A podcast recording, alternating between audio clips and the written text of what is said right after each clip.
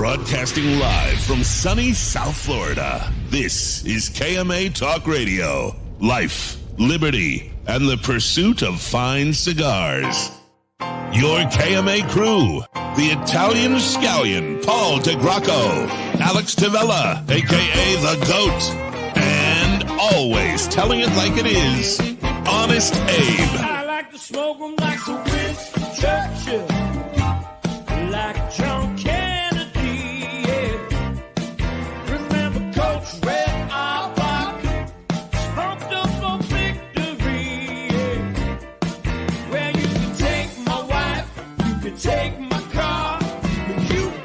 take my big cigar. My cigar. Good morning to all our loyal listeners, libertarians, and lovers of a leaf. I'm your host, Honest Abe, and as always, I'm with my trusted gang, the Italian scallion himself, Paul DeGracco, and the man they call the GOAT, Alex Tavella. We are broadcasting live from sunny South Florida. This is episode 470. Man, we're 30 weeks away from our 500th episode. Oh, man. That, that's a lot of pressure. That came in quick. Wow. Five. It's a lot of pressure for me. Oh, yeah. Your life is full of pressure. As you getting the show started, Paul, which was completely your fault. You know, it's so great. Like the listeners all turn on you so quickly. The second they see, it's Well- just unbelievable. Even Tom Pauser, I, like, was really surprised. on me. you, that would kind of mean they'd have to be on your side at some point. I'm not Stop sure. it. Some of them are on my side. I'm not sure if it's really a turn. If you're on a, if you're on my side, please uh, show some love in the Facebook and YouTube comments. Oh, I'm you just set yourself up for such heartache right there, man. I know you're right. Uh, I gotta tell you what, though. I mean, not that I enjoy being late. We had a little technical difficulty this morning, but it's so cool to watch how many people are concerned like there's no show. oh Right. yeah. yeah, that Everybody's is. I, I, me too. I was kind of looking at, you know, I mean, I, I think I we dig just- it. we becoming like an integral part of many people's Saturday morning routine now. It's like you know, it's, it's like brushing your teeth in the morning. They got kind of got to do it. Got to get their fix. I like it. Let's like see. Oh, great banter topics for today, Paul. Love it. It's just one guy. fucking, guy's got one fucking job. I- I'm- That's that's that's code for our listeners. That's code for there is no banter topic. I mean, seriously, do you We're not gonna just- wing it. Yeah, how do you not just like come down on yourself for just like not doing things right? I, I don't know. It's such a simple thing. Most of it's cut and paste. You add a few new lines. Uh, How do you miss it? Yeah. So I couldn't live with myself being so mediocre. there you go. Here we go. Hashtag fire Paul. There's there's all the love coming through. That's actually Paul may have actually started that hashtag himself. We'll never get rid of you. I'm like a fungus. I've I've grown. Can't get rid of me. Sometimes you get less of me, but I always come back. Really? I think I think Yeah. we get I think we get literally the bare minimum. Period. No, Oh yeah. I- no, no, no. Oh, yeah. Especially this week. I Especially uh, this was very- I called you. I called you at least three times about the show this week. Casey Casey's got the best point, man. I think Adam's available.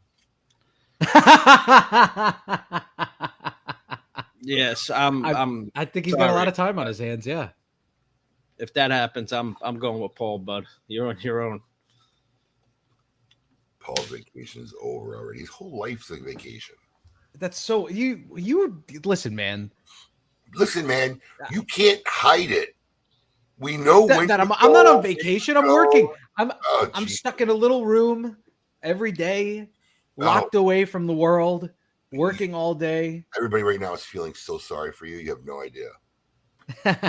I'm not asking for sympathy, but you, you act like I don't work. You know, in fact, I shouldn't even mention this. Did I in say fact, work? I just said your whole life's vacation.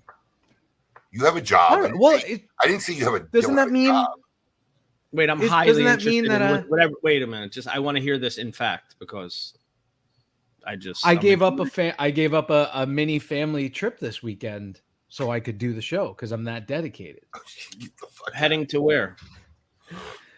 He didn't give up It shit. doesn't matter Something went- where. What Something do you went. mean? No, no, no, no, no. The You trip- opened that up. Listen, the trip to Disney didn't go through. He didn't give up. No, shit. it's not Disney, but where we were going, we were I had them test the internet before we left because obviously I could going? not do the show like a couple Where days going? before. Where were you And going? their their internet was one one megabyte upload speed. I was like, what? You Where were you going? You wouldn't cancel a shit for KMA Talk Radio. Get out of here. I did. I'm home alone. My kids and my Where wife. were you going, Paul? It's not important. Okay, it's not so what- important to what a it- family event. What it means, All right. some sister-in-law, some wedding, who knows? But that what, what that really translates Some wedding. to, what that really translates to, some baby shower. That's what it is. What it really, what it really translates to is Paul really didn't want to go. no, that's no, no, exactly that's exactly what that translates to. Not everybody. Not everybody is like you. I like to interact with people. I like to be around people. Oh yeah, I really depending do. Where, depending where it is, but I guarantee you, you if I didn't go- can't drive my golf cart there, then it's you didn't give you up know, shit a little for bit more difficult. Saturday. You just didn't want to go wherever or whatever it was. No, no, no, no, no. Oh yeah, yeah But sucks. uh sucks, sucks. I know you so well. I'm I'm getting I'm getting used to uh, being in Florida life again. You know, walking outside to get the mail and having to change my shirt. It's been during absurdly. It's been absurdly hot this summer. like ridiculous, Absurdly hot. What absurd. I do, I'm like begging for like, and you know what? What the problem is? I know living here for a while now that there's no relief until like October, if that. Like I remember, at night, I remember Halloween some some Listen, years being I soaked never, with sweat. I can't remember for years a summer bothering me like this summer. I literally walked in the shop the other day. All I did was went to the computer place, you know, on the other side of the plaza. Walked out of my car, got back in my car drawer, and I my I had the sweat spots through my shirt already. Yeah, I mean, I don't remember it being like that. You know, I mean, and give me don't get me wrong, it's not like Vegas hot, but I just don't remember it being like this for for, for many hot. many years. Gross, hot. gross hot. yeah. I I took uh Eli yesterday to Lion Country Safari, and uh, like a little drive through See, safari park. But then he wanted to go to the park part after that because I was off yesterday. your whole was like, life's "Ah." vacation, see, it's those little statements. Because see, Alex, and I No, say- we had a float. We had a I'm- floating I'm- holiday I'm yesterday. just saying a floating holiday. I'm just saying, you know, Alex and I really struggle to say, hey, you know, let- let's, you know, maybe I can get some time with my son. Maybe I could do this this weekend. Maybe, you know, you, you're, do, you're doing stuff like every other day. Alex is there till 11 p.m. playing chess. Nah, not not not, not all the time. So listen. And what does that mean? My kid goes to bed at eight thirty. that's what I was going to say. See, Yeah, there's only a window. goes bed, what does it make a difference? Yeah, there's only wife a window of care to see time. me at home. No, I mean, that's the rule of So, yeah, thumb. you have the perfect you have the perfect setup. Yeah, I, I have the perfect setup. you do. What's the perfect setup? I'm just curious. She doesn't want you there anyway. oh, dude, your You- wife. you get- totally- you get in the way. Totally doesn't want you there. anybody listen i didn't i didn't say she doesn't want me there but you know she's got her own universe. I, you know it's funny when the kids were really really younger especially in this you know you know in school year because they got to go to bed earlier like i got to that point where I, I didn't make it home before the kids went to bed. I'll just finish some work you know it's not like my wife's Right. calling me where are you? Why aren't you home? You know but if i could make it to spend an hour or so with the kids before they go to bed that, that was like the goal of the day I agree with that. Agree with what? I don't- you work at home Good to make You see your priorities. kids Yeah, I do. Just don't have the time that you have. Yeah, It, you know, it's funny. You said, Abe, you you made a comment on last week's show that after your vacation, you, you needed some, you needed to take some time off from the kids. But Uh, yeah. I I get that now. I get that not leaving the not leaving to go to an office every day. Like, oh man, like I need a break. Even if I'm not like actively doing stuff with them during the day, man, it is tough being around them all Listen, day. it was 35 days of being with them morning till night all day. It was like, holy Yeah. shit. It's a it's a lot. It's a And lot. your kids are older, so at least they're somewhat self sufficient. But honestly, it's it's the young one that that really just Yeah. like, wears you out. The boy just kills me. Especially and, and you're there, so he wants to do something with you constantly, right? Yeah, that's not even that's that. problem. It's just that he, he's so stimulus driven and he's in this country, you know, walking down the streets. He's, got, he's walking up, he got scratched by a stray cat. He thinks it's like some domesticated thing. He's walking up to, you have to watch him like every little second because Right. everything stimulates him and he needs to go interact with everything everywhere. You know.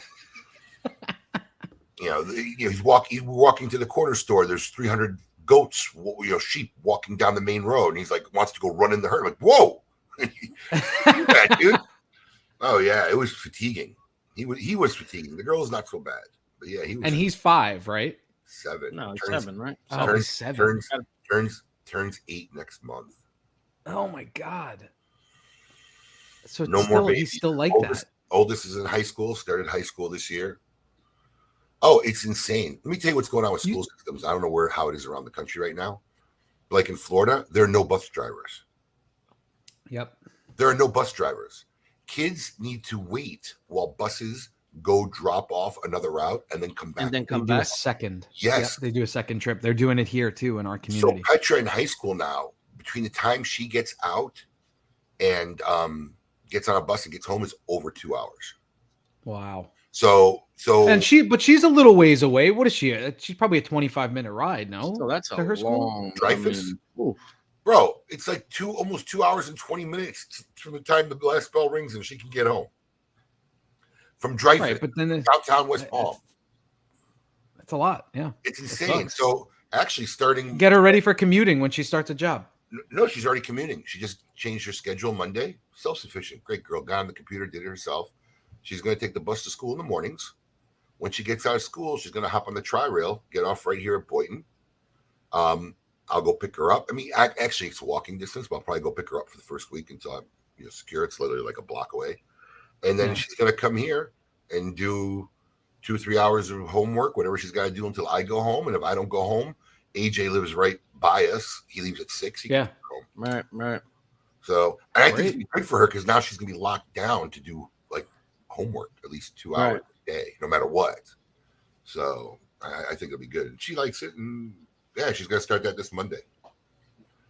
She's working in the office or at the warehouse.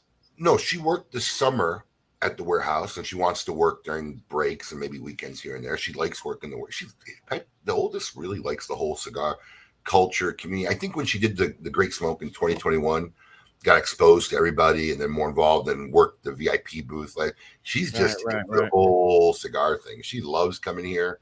Um, she gets excited. She's got like she'll run into teachers who either shop at our shop, go to the Great Smoke, or listen to KMA Talk Radio. I had to give her swag. Like, listen, give this to your teacher, but you got to sneak it in. don't don't go don't go handing it to him in front of everybody. But he had been, That's he had been listening to KMA Talk Radio, and he didn't even know that Petra was my daughter. That is funny. Yeah, some cool stuff. But anyways, we, we got a good show today. Always fun as always. First time guests. First time. I love when we have first time guests because, like for me, it's like I- I feel like a listener, right? Right. Good. I mean, half the time when I'm doing these shows, I, I know the ins and outs of everybody already, so I'm asking more for our audience than I am for myself. But when we have first time uh, first time guests, it's always cool for me. So why don't we get it going, Paul? And uh, let's see, uh, let's get our meet your maker go. I want all of you to get up out of your chairs. I want you to get up right now and go to the window, open it, and stick your head out and yell. It's time to meet your maker.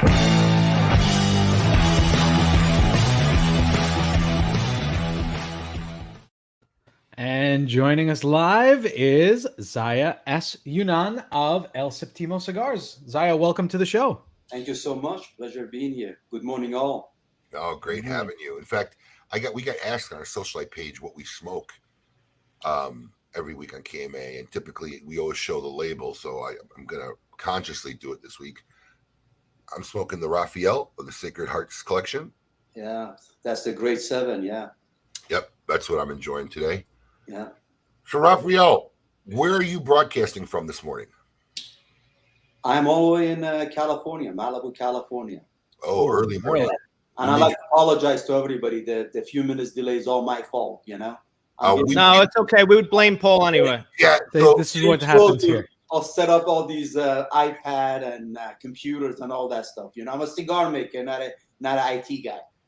so let me just give you a little bit about KMA culture here.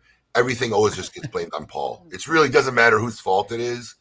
We just Paul just always gets the blame because you're right about 98% of the time. So You never have to accept blame. We just blame Paul. 98 is a lot, but sure. I'm the I'm the literal punching bag for uh for Oh, KMA. here we Not a problem. Self self made punching bag. I mean, let's just be clear about that. You're you're not a victim here, Paul. I don't want to go. I don't want to get into this, but I had a. I, It is a blessing. Is a blessing. Self-made troublemaker. Yep. I never looked at it that way. Well, actually, it's funny, you know, because we always encourage our our, our blenders and cigar makers to be a troublemakers, and we say, go in the room, make some trouble. They say, what do you mean, make cigars? We says, no, go in the room, make some trouble. When you make a trouble, good things always comes out of it. Oh wow. I think Paul, you might have found your first supporter, I think I have a new job. Right? if I could only blend cigars. My problem is I taste something, I say I like it or I don't like it. My wife is a is a sommelier, and she's she's always like, you know, what do you taste? What do you? th-" I'm like, I, I don't know. I like this and I don't like that. That's that's what I know. Sometimes I pick a good one. Yeah. So, is I, I'd like to really get into your history. You know, I, I just recently watched the series The Offer, and any anybody who hasn't seen The Offer, watch it. Um, it's on Paramount, so you, you know if you don't have Paramount, sign up for the free day three trial on the weekend. Watch the ten episodes and then cancel your membership, but totally worth it. And especially anybody who's a um, um, a Godfather fan, it's like a must watch. You have to watch The Ooh. Offer. It- It's literally about how the movie was made and everything that went on during that time, um, from the perspective of Al Ruddy, uh, the director of uh, the producer of uh, The Godfather. But you know, there's a character, uh, Charles Bluhdorn, on there, Austrian guy, self-made millionaire. Um, literally started out selling typewriters in the street and basically began Gulf and Western. And I've only met you for a short time, but after watching this, uh, you kind of almost remind me of this character. And, and it's really funny because when you watch the movie, it, I ended up spending more time online, googling and researching the people and the live events as I was watching the series, so it took me extra long to finish it. But like Bluhdorn got very involved in the Dominican Republic, wanted to make it a movie mecca, and, and actually acquired Consolidated Cigar, um, which ended up being Altadis. So he even ties to the industry I'm in today, and was involved in Casa de Campo development and um, the big restaurant on the mountain, uh, Altos de Chavon.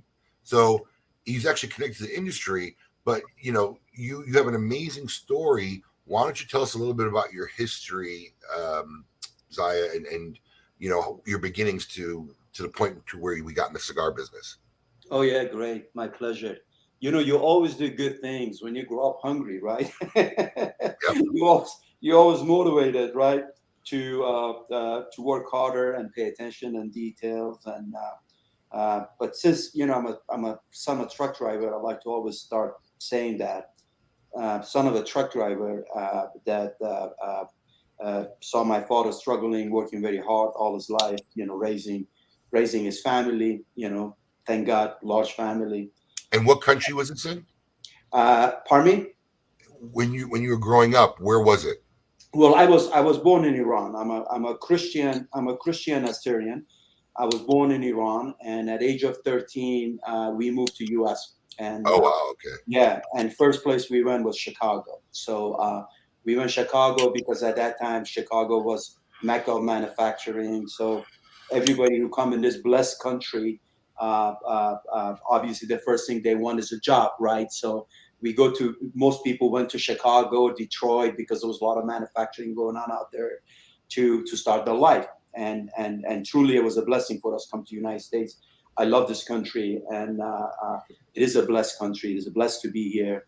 And um, um, every time, everything that I have, I, I, I devoted to being here, this beautiful country and God Himself. So uh, I went to school, and uh, you know, as I said, I was tired of being uh, hungry and nobody.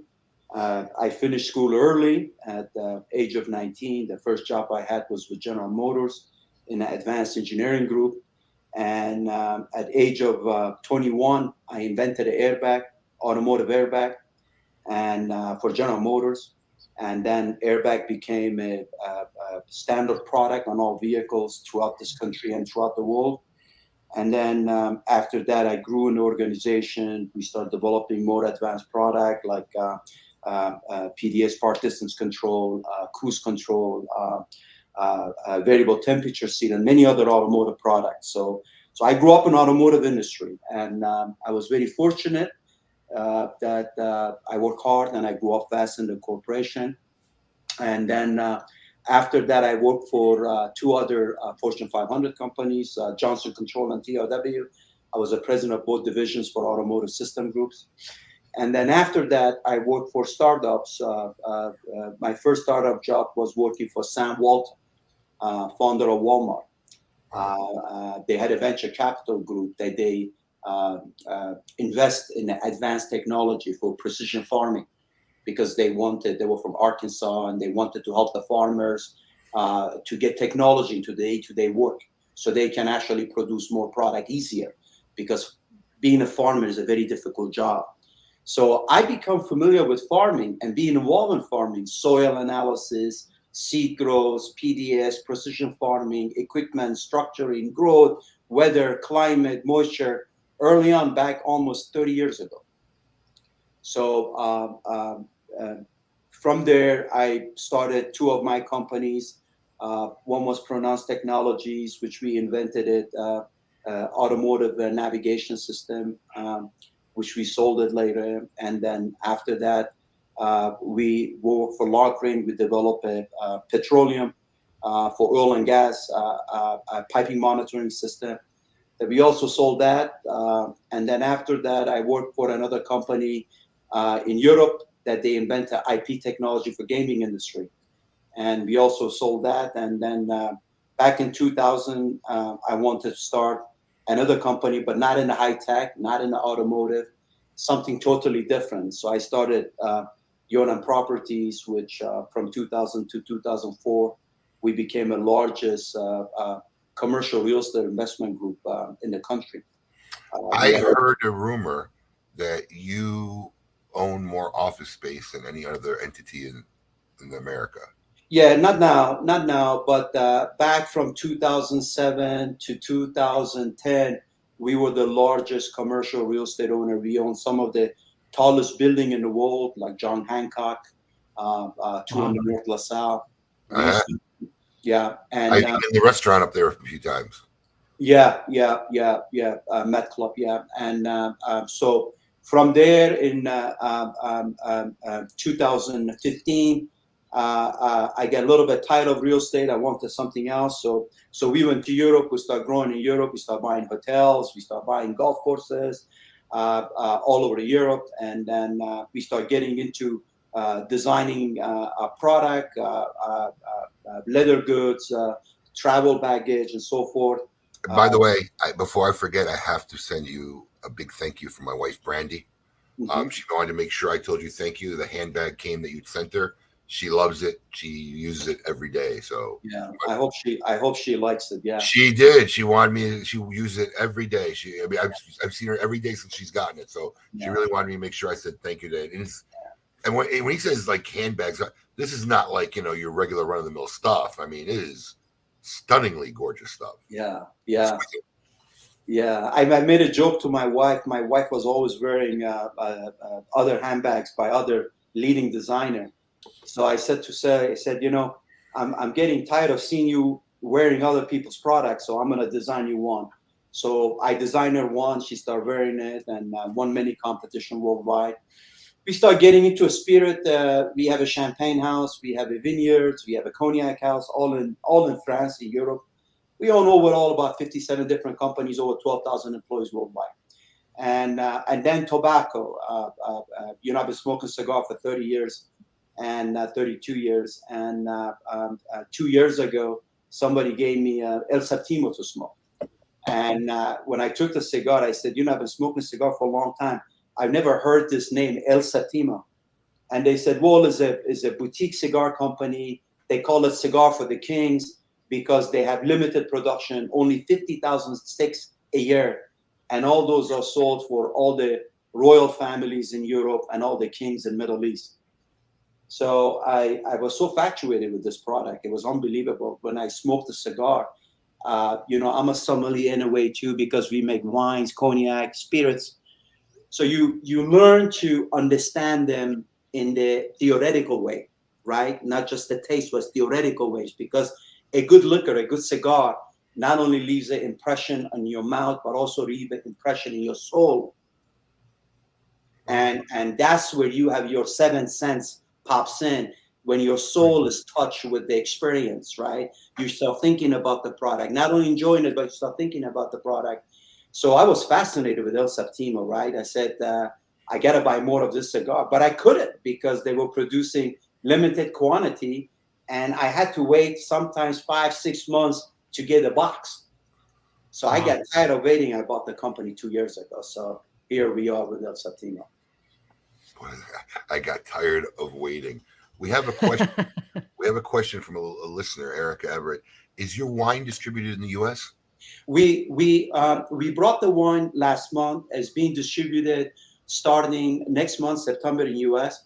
And it is a wine that made in uh, Saint-Emilion, um, Bordeaux, France region. Is a Grand Cru. So Grand Cru is the most famous appellation in the world for making wines. And um, um, there is something unique about this wine. It's both white wine and red wine. Uh, uh, and it's a French wine, French blend with three different grapes. Uh, that the wine before was bottled was actually fermented further six months in the tobacco barrels. So as a hint of tobacco in the wine. Interesting. Hmm. Wow, that is interesting.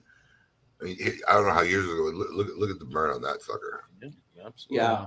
Yeah, the burn the, the burn is important for many categories. If you look at that, for example, uh, the color of the ash tells you a lot. The color of the ash tells you a lot. Sometimes, if I look at the ash of the cigar, I can tell you all the composite of the cigar, uh, because from the color you can get the profile of the cigar, profile Really? of the leaves, and uh, you want the color of the ash to be a darker, darker color, darker gray and black. You want it to be a structured buildup where you have both combination of gray and black, just exactly like the way you had it. That is a perfect cigar, perfect blend, uh, uh, great tobacco that comes from the rare regions of the world. So you mentioned you've been smoking cigars for 30 years ago. I always find it interesting. Do you remember how you got into cigars? Was it somebody? Was it an event? Was it a function? Yeah, yeah, yeah. I'll tell you a story about this. You'd be interested. You know, It's always a good story for most yeah, yeah. You know, when I when I was a kid, I was working for General Motor. Uh, uh, production line stopped. Production line stopped because there was a, a, a fracture in the transmission line. So when production starts in the assembly line, you got to remember there are close to 2,000 cars in the assembly process that being assembled at different stage of assembly. So when the production line stops, you get 8,000 people suddenly stop working, right? So I was a I was a little young engineer, you know, but very curious. And when production line start stops, they have to call all kinds of people. They have to have a union representative comes to do the investigation uh, to make sure you know uh, uh, there is no hazards for any of the employees before they get the line start going. So I got curious to what the problem was. So I figured out what the problem is. Make the story short, I solved the problem. Production line gets going, and then I got cited by the plant manager for being involved in the process. And I, I was a design engineer, so I wasn't permitted to be on the plant. The only reason I went to the plant because I was curious why production line stops, and I wanted to do something to help the process. So uh, uh, they pulled me aside. They said, "You actually should have never done that. This is not your job." I said, "I'm sorry. I work for the company. I just trying to be helpful." They said, "Well, go pack up your stuff." So I thought Oh, I'd get wow. hired, right? They said, "Go pack up your stuff," and I was in the job for like a few months. I said, "What am I going to tell my mom? What am I going to tell my dad?" They sent me to university. Now I lost my first job, right? So right when I was leaving and I was about to cry, you know, little young guys, you know, packaging his stuff in his big, big briefcase that he saved money for two years to buy. Jesus. And uh, uh, uh, uh, a human resource vice president came in. She said, uh, uh, um, um, uh, "How long does it take you to pack up your stuff?" I said, "Why?" She says, "How long does it take you to pack up your stuff? A couple of months." I said, "Give me an hour." She says, "Go back home. Somebody will come pick you up." So I went home, packed up my stuff. Big limousine came in, took me straight to Detroit. Uh, Jack Smith, which was the chairman of General Motors back then, and back then Now I'm talking about before a lot of your listeners were born. I'm talking about back in 1983, and uh, General Motors was the largest company in the world back then. So Jack Smith heard about what I did, and he was very impressed with this young kid that uh, uh, go out of his way, figure out what the problem is, and solve it all by his own. So the production line continues to get moving. He was impressed with that. He called me. I started working for him directly. I was sitting actually in office with him, you know, the chairman of the biggest company in the world. And on the first night, he says to me, uh, uh, "You're doing something for dinner?" I said, "No." He says, "We're going to have dinner together." I said, "Great." So he took me to a steakhouse, and back then you could smoke in the restaurant, believe it or not. So we sat in this beautiful steakhouse. He says, uh, "Do you smoke?" I said, "I never have." He says, "Well, you're going to smoke a cigar tonight." I said, "Great, I can't wait." He says, "Do you drink?" I said, "Not much." He said, "Well, you're going to drink a lot tonight." I says, "Great, let's do it." So that was my first cigar, smoking it with Jack Smith, and thereafter we used to smoke cigar in his office every day because again, back then you could smoke cigars in the restaurants, in the office, in the airplane. So it was a cool time. I missed all that time. I mean, how many people could say that the head of General Motors is what got him into cigars? I mean, that's Right. Oh my God. Oh, he was a chain cigar smoker. He used to smoke average of seven and eight a day. So cigar was always in his hand. Wow. You know, i- it's funny because, like I said, you really remind me of Bluhdorn, who was Austrian born, and and then, you know, after all these achievements in life, got into the cigar business, right? So I mean, it, it- it's it's a, when I when I was watching the movie, I was literally really thinking of you.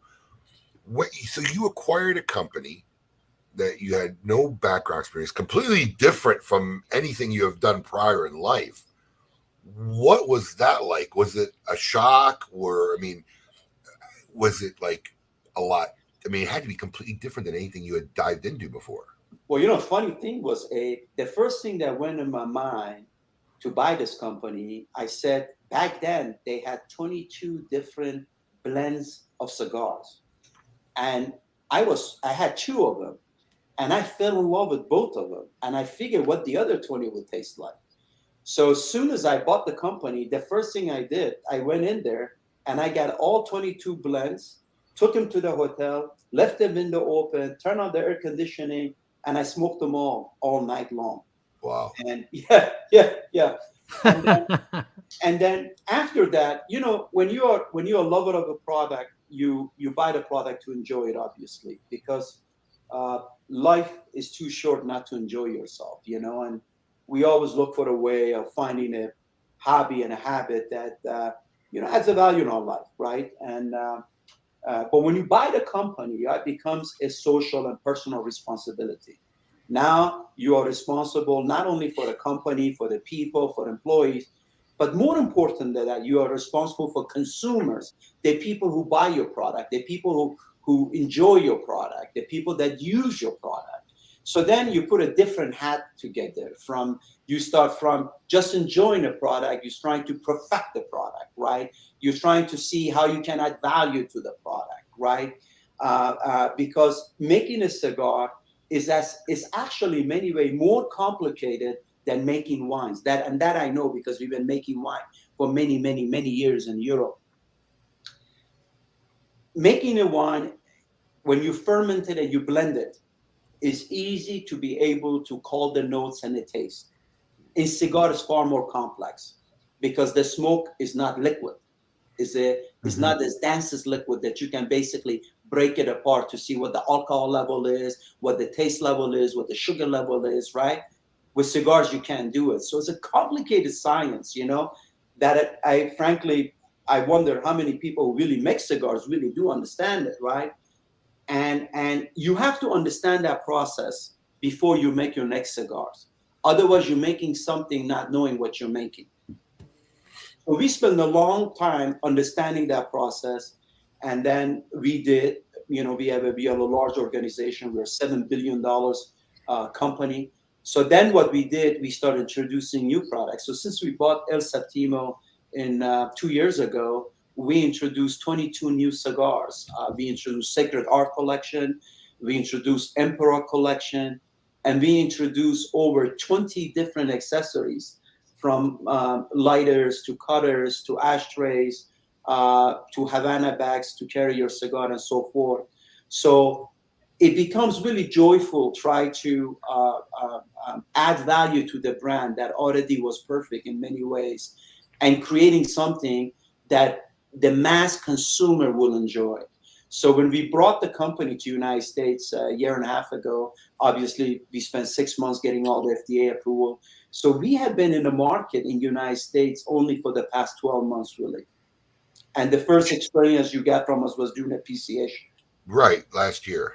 right Um, why do you think that the company before you owned it never tried to have? Is, was it just a production issue that they never sold the line here in the U.S.? Uh, for two reasons. Uh, one reason is there are there are many important things that you need to follow in order to make a perfect cigar. Okay, one of course is God-given soil. You have to have the right soil. If you don't have the right soil, your your nicotina plant will not have the density and the oil that you need to create the flavor. The second that you need is uh, uh, uh, obviously expertise in uh, uh, fermentation process, right? How you ferment the tobacco, how you age the tobacco. You obviously want to age the tobacco in a way that uh, uh, prevents from the oil into a stems, into a leaf to be evaporated, because if they're evaporated, the taste is gone. And the third comes blending. How do you blend it together, right? Sometimes people say, Oh, I'm a blender for this blend. I said, Just one blender? Because we don't have one blender. We have close to 800 different blenders. How many? Yeah, absolutely. Because one guy or one woman shouldn't decide what the taste should be for millions of people, right? You have to get a collaborative effort from a lot of people, right? So sometimes I meet the cigar maker. He says, "Well, I'm the blender for this brand," and I say, "Seriously?" Because I'm not for El Septimo, and all these guys are not. It goes way beyond that, right? Because you have to get collective data, right? From man, from woman, from old, young, big, small, living in this country, living in other country. You have to get that global profile of flavor and see how you can satisfy it. Because when you sell a cigar, you don't know who's buying it, who's tasting it. Yet you are obligated to make sure they will enjoy it, right? right. So we take that at El Septimo very seriously, right? So when you go through those three processes, right, blending it, then the tobacco becomes very rare. Now, some people say Cuban tobacco is the best. Some people say Dominican Republican is the best. Nicaragua is the best. Ecuador is the best, right? And all of these com- countries today, at some times or at most times, have produced great tobacco, right? But sometimes, because of the global warming, because of a lack of rain or lack of sun or lack of different environmental condition, your harvest doesn't produce good crop. For example, two years ago, all of our crops for winemaking was completely destroyed because the weather was cold. It destroyed Right. the crops. We couldn't make good wine because the first flower fell. We had to make wine from second flower, so the taste wasn't there, right? So for the region that makes wine, Saint-Émilion Grand Cru, Grand Cru Classé A, makes wine for 2,000 years, always perfect. Last year we couldn't make wine. We couldn't make wine to sell it for ten dollars a bottle. So we choose not to make wine, right? So going around the world finding the best tobacco, because each year the best tobacco is made different place depending on the you know environment and climate condition and on and on and on, right? It's very difficult and very expensive. The average tobacco per kilogram is sold about nine dollars per kilogram, right? A good tobacco, a great tobacco, a tobacco that is rare and gives you certain flavor that you just cannot find anyplace else. Sometimes it's sold as much as hundred dollars per kilogram. But that's not just the major obstacle. The obstacle is how do you find it and how do you get it and how do you buy it? Because when you find it, you go to these guys, you say, Hey, I won half a ton of tobacco. They said, No, we got five ton, we're gonna sell it to one person. So who's got the most money? We'll sell it to him because we just want to make one sale and be done with it. The Right. El Septimo before didn't have the financial whereabout to be able to do that, to buy finest tobacco in the world in big masses. But now they do because they're part of a six billion dollars company, and that's what made us to produce Sacred Art Collection, Emperor Collection, which are some of the finest cigars ever made because there is some of the finest tobacco in the world in it. Now the Emperor's collection hasn't shipped yet, has it? No, the Emperor collection um, um, um, is still in the fermentation process. Uh, uh, one of the things we do, a lot of cigar makers should do, they're not doing, is that uh, uh, um, uh, we go to a long aging process of our tobacco. Our tobaccos age anywhere from five to 15 years. 15 years before the ship, and then people obviously buy them and, sh- and store them for a longer period to age them even longer, right? So uh, we are going to a form final um, um, uh, conditioning stage right now. The cigars are finished. We'll be shipping them next month here, packaging them, and then shipping them to all the customers. So it'll be shipped by October. Now, when you say you use tobaccos aged five to fifteen years, your co- you know, you being in the company obviously hasn't been that long. So, are you buying aged tobaccos? Yes, we do. Yes, we we we are doing both. We are aging tobacco ourselves, and we buying aged tobacco. And there is a lot of aged tobacco. I mean, there are a lot of great family, farming family, um, and these are the families that uh, left Cuba a long time ago, 1950s. They went to you know all over the South American countries, and these had that Cuban heritage, that Cuban soul, that making cigar was the absolute, absolute art of living for them. So they just don't make tobacco to sell, they make tobacco to really people enjoy. These families went and they start producing nicotina plant in some of the rarest parts of the world, Nicaragua, Ecuador, uh, DRs, and they start aging them for a long time. They age only five to ten percent of the crops because they can't age the whole thing because they have to sell it to make a living, right? They have to pay the electricity bill, they have to pay the employees. So aging tobacco, you you have to have a patient because imagine you pick the tobacco, right? And then you have to sit on it for 15 years before you sell it. before you can sell it. Yeah. Exactly. So, um, um, uh, so we find those tobaccos and we integrate them. All of our cigars are long fillers. Of course, premium cigars should be long fillers. So imagine as a long fillers, you have to have this leaf in the actual form shape that we have to include them into the assembly process and make a fine cigar. Now, Making, making fine cigar a is very doable, right? But oh my God, is a difficult thing. I tell you, I, I designed some of the most complicated uh, microchips in the world. The one that are in your car, the one that are in refrigerator, the one that are in your washing machines. And often I find making cigars is more complicated than that. Because in developing a chip, there is a science. If you know your math, your physics, your chemistry, you can follow that science, make a product. In making cigar, the science is so complicated that it's all to try and error. So we don't make cigar just to make it and get the buck out of it. We make cigars to leave a long lasting impression on people. And when I see people telling us, I smoked El Septimo once and I couldn't smoke anything else, that is a reward we like to get for all the hard work we do. you wouldn't happen to have any of those extra chips lying around because I'm having trouble finding a car anywhere.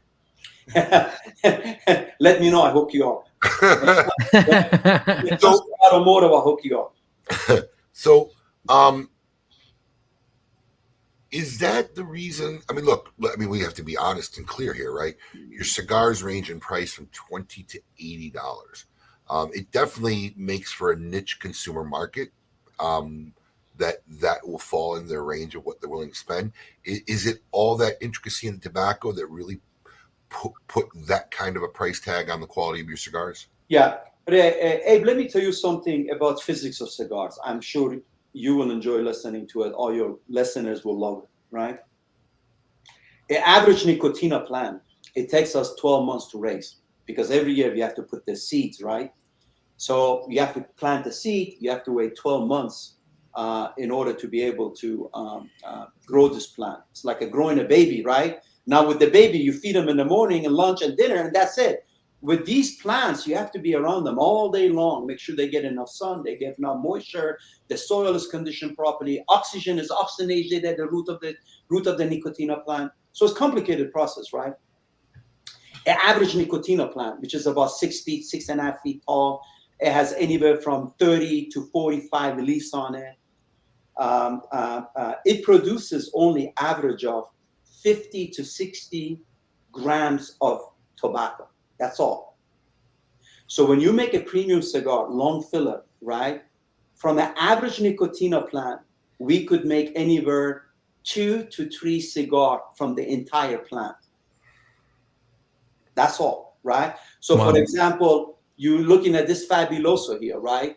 This Fabuloso is a big gauge cigar. I love to start my Saturday morning smoking a big gauge cigars because it's gonna be in my mouth for a long time, and I like to enjoy the complexity of the taste because big gauge cigars. Have, the advantage of big gauge cigars is that it's got double the fillers of a normal cigar, so you got more taste into it, right? From the entire nicotina plant, one plant that it takes us a year to baby and raise, we can only make two cigars like this. Right. So when you say the price twenty to eighty dollars is expenses is is obviously relative to all the effort and work goes in it. Now, if you make short filler cigars, right, that basically you don't waste the tobacco, you put all of the pieces, you know, all of the grinds, all of the uh, tail and top, you know, the top and tail of the uh, leaf in it, then you can produce a much cheaper cigar, right? But of course, you won't get the experience and the pleasure as smoking a premium cigar. Now, remember something else. When I was when I met El Septimo, the average cigar price was fifty to three hundred dollars a stick when I met it. Wow. Yeah, yeah, exactly. But I reduced the price significantly so consumers can afford it. And now with Emperor Collection, we are introducing El Septimo quality cigar for twelve dollars retail, and that's not that expensive. It's like driving a Rolls Royce for twenty five thousand dollars, right? So, so we came a long way to reduce the price. And uh, to me, to be honest with you, right now, is not about making money. Is about seeing people enjoying my brand because that's how I get my satisfaction. Wow. Well, we're going to have a lot more with Zaya in hour number two. Jam packed hour number two. As always, um, name that jam with Avo Cigars. Uh, we'll also uh, put uh, Zaya through uh, Would You Rather. have some interesting questions for him today and more questions coming up. Uh, don't go anywhere. We'll be right back. Keep it lit.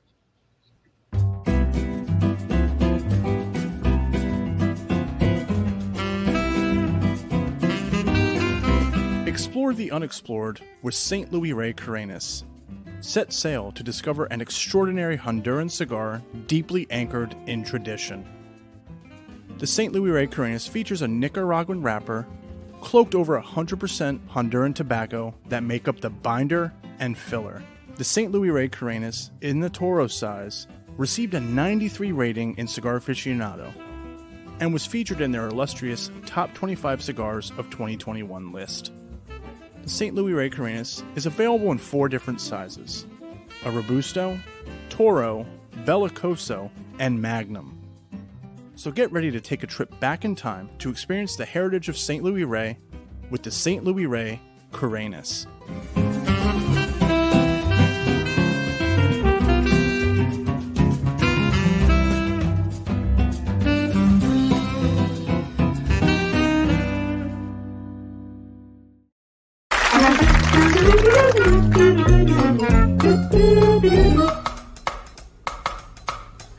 Phenomenal.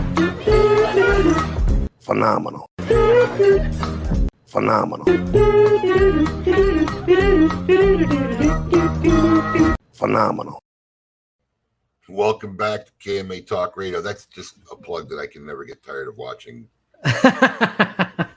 It really is. I mean, I'm telling you, there, there should be some annual award for quality uh, or you know people who produce stuff like that because that would definitely win. Well, there you go. There's the guy right there. I don't know. It's it's a it's a it's a um unfortunately it's not a video to the masses, but my Steve Saka video is also in the running. I feel Oh, but that one's for me is better. I, I I don't get sick of watching that. It's just great, and you want to sing along with it too. What's Steve Saka video? The one you were just laughing at, and the Jesus. No, no, What? not that one. Connoisseur Club one. Oh yeah, but that one we can't share. That, that Right, was- it's not for the masses. that's too long. Oh, It is long. Those little snippets are really really good. I thought you meant the the one that I played earlier when I was going through videos of Well, him. that's uh, that's the Steve Saka in a nutshell. I'll play it so everybody knows it. Good evening, everybody. Honest Abe here from Smoking Headquarters in Boynton Beach, Florida. Kudos to you, Steve, for making one hell of a stick. Well, they actually don't know that the stick's any good at it yet.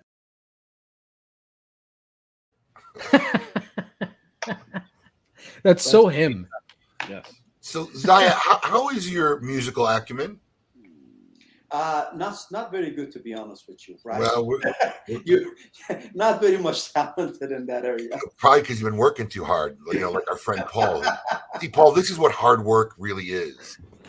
I yeah, I can name I can name any song as long as it's uh of Yeah. my genre of choosing. you have nothing but free time. Well, So, you must, you know, you must uh, uh, compete in that show. Wasn't a show going on not long ago that you have to name a song, you know? And yeah.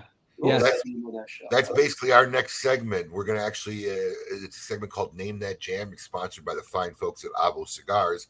And Zaya, unfortunately, this Saturday morning, we're going to test your musical acumen. We're going to see if you can name I, I, this can, jam. I, I can tell you it would be terrible, but I would try. Let's see if you can name that jam. Okay.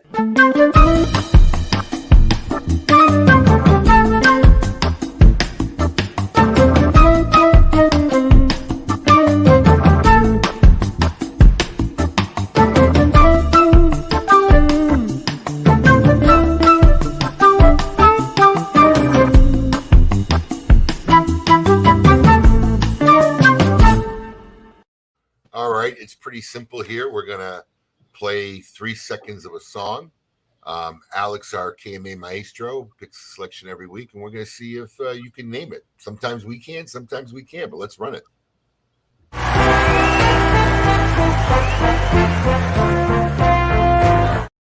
Oh, Oh man, that's a rough one. is Is it? I got it right away. I felt like that was a Really? layup. That Oh was my fun. god, I, I'll- I- I got that one right away. Paul, you should be Zaya, ashamed would- of yourself. That's I'm a sorry. layup. That's that. Zaya, would you like to hear it again? Yeah, go ahead. Zaya, if you're trying to Shazam it, it won't give you enough time. Yeah. Yeah, we purposely We've had, our, we, have our purposely gives guests, we had our guests try it already. That's that old band. What was the name of that band? Hot- Yeah, you're right. Let's let's let's play for it Maybe- again. Let's play for it again. maybe hearing the clip will ring the bell.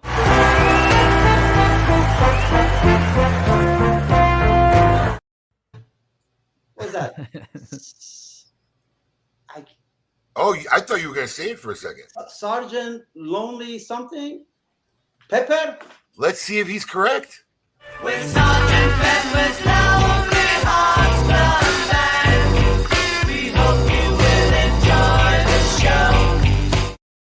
Yeah. Wow. Yeah, I wouldn't have gotten it.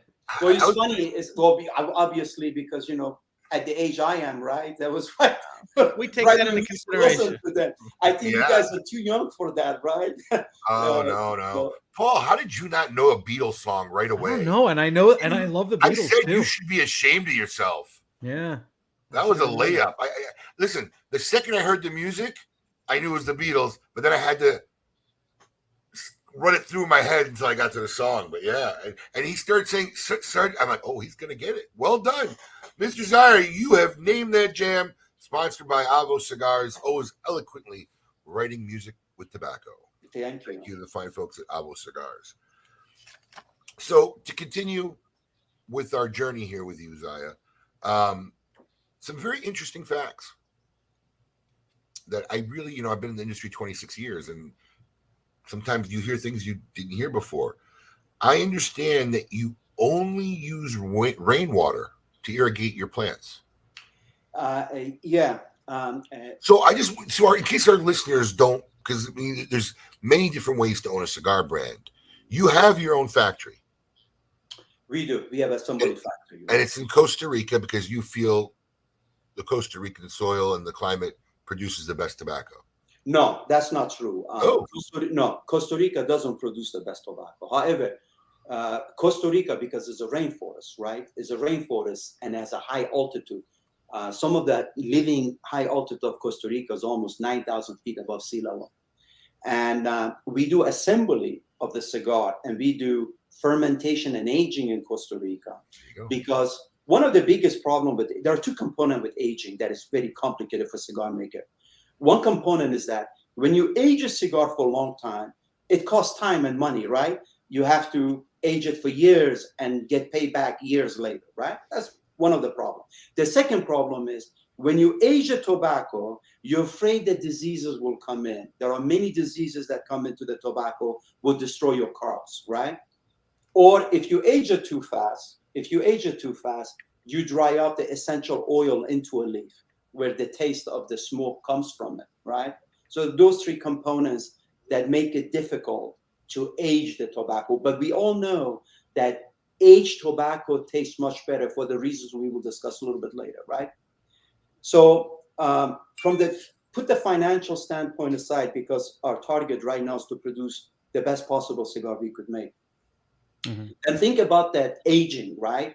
How can you age it for a long time without fear of diseases come to your tobacco? Because if the diseases comes, the tobacco is wasted. You have to throw it all away, right? You can't use it, right? When you age the tobacco in high altitude, right, eight, nine thousand feet above the sea level, the air level is very thin, and because the air level is the air density oxidation is difficult to breathe you see less microbes living in that environment, less flies flying in that environment. So you can lay your tobacco in an open, natural way and not be afraid of the diseases impacting it. So that's one advantage of the um, um, uh, using a high altitude for fermentation process. The second advantage is because it's a rainforest, right? You got combination of constant humidity, natural humidity, God-given humidity, and then you have natural sun. A tobacco leaf as a vegetable or a fruit, whatever you want to categorize it with, is one of the most dependent leaf on the sun. It requires average of eight to 10 hours of sun a day. So you get that sun, yet the sun doesn't dry out the tobacco fast because you get natural humidity full. It's a rainforest. Costa Rica is a rainforest, right? So we have learned that the best place to assemble a cigar is and to age a tobacco is Costa Rica for those reasons. Okay, interesting. And the irrigation, only rainwater used for irrigation, is that correct? Yeah, well, it's difficult to have irrigation back in in, in altitude that level, obviously, and um, um, um, and uh, you don't need irrigation because there is plenty of moistures in the air, right? It's a rainforest, right? Moisture. Uh, Costa Rica temperature literally is the same every day of the week, every day of the year. Literally Wow. same temperature.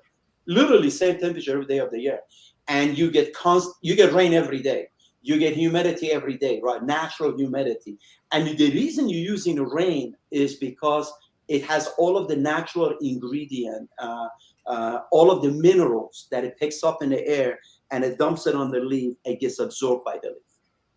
I was wondering if that was something that you took from the winemaking, because I know I know you know many uh, regions like like in Tuscany when you're growing. Um, uh, what is the the grape that they use for um, Chianti? Um, whatever it is, they, they you need they they can't use irrigation. It's the, it's the it's the law that that for That's that correct. for that That's style of wine it has to be natural rainwater. Yeah, So I was wondering if it was something.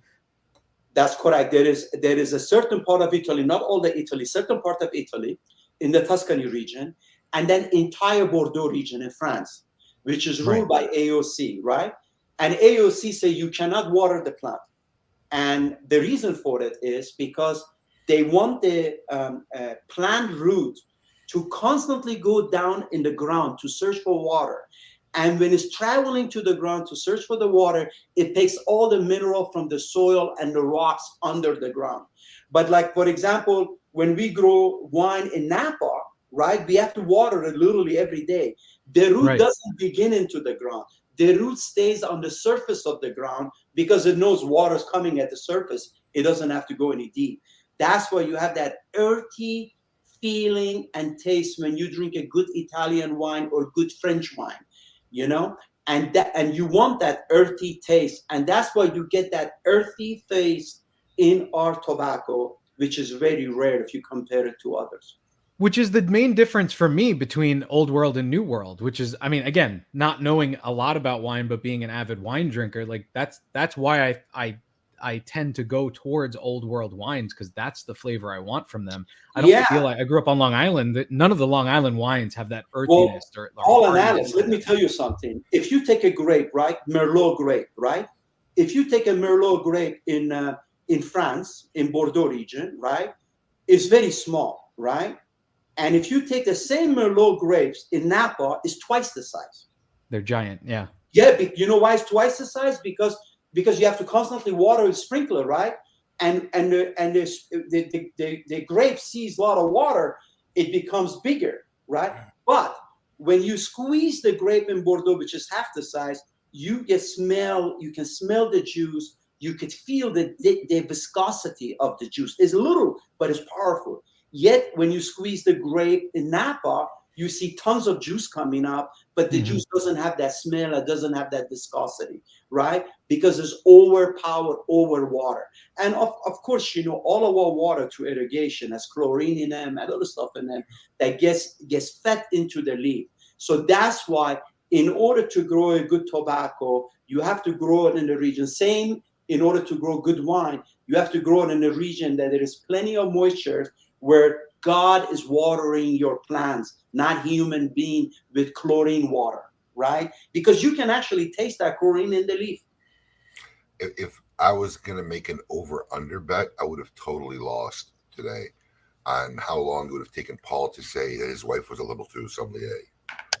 I didn't say level two. I just said Whatever. You Yeah. can throw that in any moment you can. We Oh, my we enjoy wine. When we have somebody on the show that enjoys wine, I get I get I'm excited. just I- shocked you haven't thrown that out there yet. I mean, I totally. No, she doesn't- she doesn't practice anymore. She she doesn't practice anymore. She just buys wine. intimidated to say it because Zaya is another sommelier, so maybe he just didn't want to look like uh, he got intimidated. So that's funny. So you you you acquire various tobaccos and then you put it all together and and, and, and do your processing in Costa yeah, we, we you know we have our own plantation, uh, but we use less than seven percent of our own crops, right? Because the rest of the crops we feel is not is not is not good for us to use, right? Uh, we're not like other we're not like other companies that basically take every leaf from our crop and roll a cigar on it and just you know ship it out. We we look at each leaf, literally. We look at each leaf before it's processed to the next line, right? Means fermentation, right? So we use seven percent of our crop, but where where the strength of our company comes, we're not Peru, where we're not using one region tobacco, because if you use all Nicaraguan one region tobacco, Dominican Republic or Ecuador or or or uh, or others, because it's all from same family, same soil, same area, you don't get the structure because you want tobacco to be fighting with each other. Same as the grapes. When we use different grapes together to make wine, one of the reason French grape, another reason French grapes is better, uh, French wine is better than American wine because American wine use single grapes, right? Single grape, uh, Cabernet Sauvignon or Cabernet Franc or Merlot, right? In France, we use combination of multiple grapes, right? Cabernet Sauvignon, Cabernet Franc, Merlot, we mix them together. When we mix these three grapes together, they have different chemistry, different sugar, different uh, acidity in it. They fight with each other. When they fight with each other in the bottle, that's what creates a structure. When you see the line on the glass, that's called structure. And that structure is The when legs. these grapes are fighting with each other. So we find the best cigars in the world are the one that you can actually take, take tobacco from best region of the world and mix them together in order to create one complicated flavor and taste. Extremely interesting. Where want- where is your plantation? both are in um, uh, we have two in our costa rica near our factory but we use most of our plantation uh, not for utilizing the tobacco but to do experiment we do a lot of experiments with the leaf we do a lot of experiments with the leaf for example we do a lot of genetic formation of the seed okay for example um, uh, uh, most of the growers of tobacco in the world no matter where they are uh, they use Cuban seeds, right? For a lot of obvious reason. It's all the seeds. It genetically it is a complicated seed, and we like to take that seed and plant it and grow it, right? But when you take that Cuban seed and grow it everywhere in the world, you don't get the same leaf that you would get from the same seed if it was planted in Cuba because the soil is different, the geography is different, the altitude is different, the moisture and sun level is different. So we try to genetically re-engineer that seed in order to make a perfect seed for a perfect plant. We do all those experimentation in our plantation, our factories in Costa Rica. Wow. It's a complicated process. You know, cigar is not. If you look at cigar, you know, uh, you like. I had the other day my landscaper uh, running after me, uh, saying, "Mr. Younan, Mr. Younan." I say, yeah, "Yes, Raul." He says, "Oh, here, take this gift from me." I said, "What is this, Raul?" He says, "Is my cigar. I'm making cigar." Wow. Well, uh, uh, I said, "Interesting, Raul. Don't don't quit your daytime job because you're not gonna far go far making cigars, right?" Uh, but you can't just call a factory anywhere in the world, slap your name on it, and call yourself a cigar maker, right? A cigar maker is the one that originates the seed, feels the seed, touch the seed, digs it deep into a soil, and see that seed grows, and can recall the history of that plant from the time it was born to the time it was picked. You just eliminated about half the people who have gotten in the industry in the last five years. Yeah, because because if you don't follow that regime, how do you know what product you have in your hand? How do you know that? How do you know how would people perceive the cigar making? The problem with cigar making industry is that you know there are too many peoples in it. There's over 3,850 cigar labels in a market, right? Everybody's cigar maker, including my landscaper. And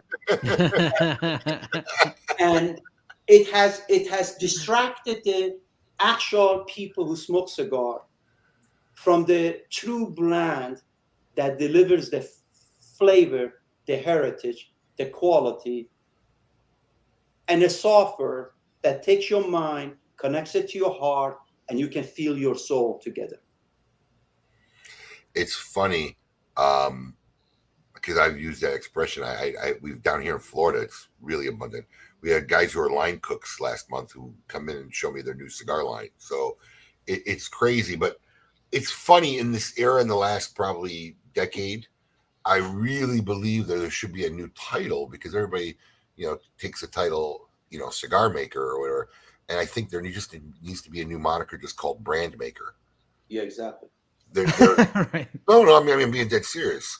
There's a lot of people who are brand makers. and- No, I mean, I mean, cigar hey, in this in this uh, PCA show that we were there just last month or month before that, and uh, uh, as I'm walking from the PCA to my hotel room or anything, hundreds of people will run toward me, Mr. Yona, Mr. Yona, my name is so and so. I'm a cigar maker. I want you to taste my cigar, right? And and and and you know everybody's cigar makers and and and uh, uh, you know in the PCA show I saw the chef uh, uh, uh, uh, he was introducing his cigars. Football players introducing their cigars. Gymnastic player introducing their cigars. A doctor, dentist introducing his own cigars. Everybody's cigar makers in the world, and yet 99% of those people don't know the fundamental and the chemistry and the physics and the culture and the soul and the process of cigar making. Randy Bush's comment is pretty on point. Too many mm-hmm. brand owners are not really cigar makers, just customers of cigar makers. I think they are face. I think they. Are, I don't know what they are to be honest with you. Listen,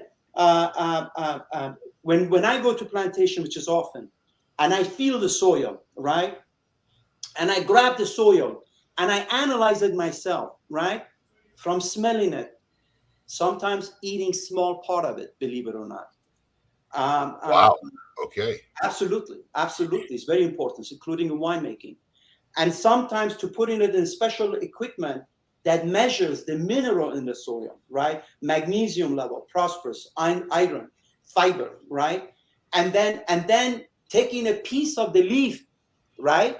Analyzing the leaf to make sure the leaf picked up those components from the soil beneath it.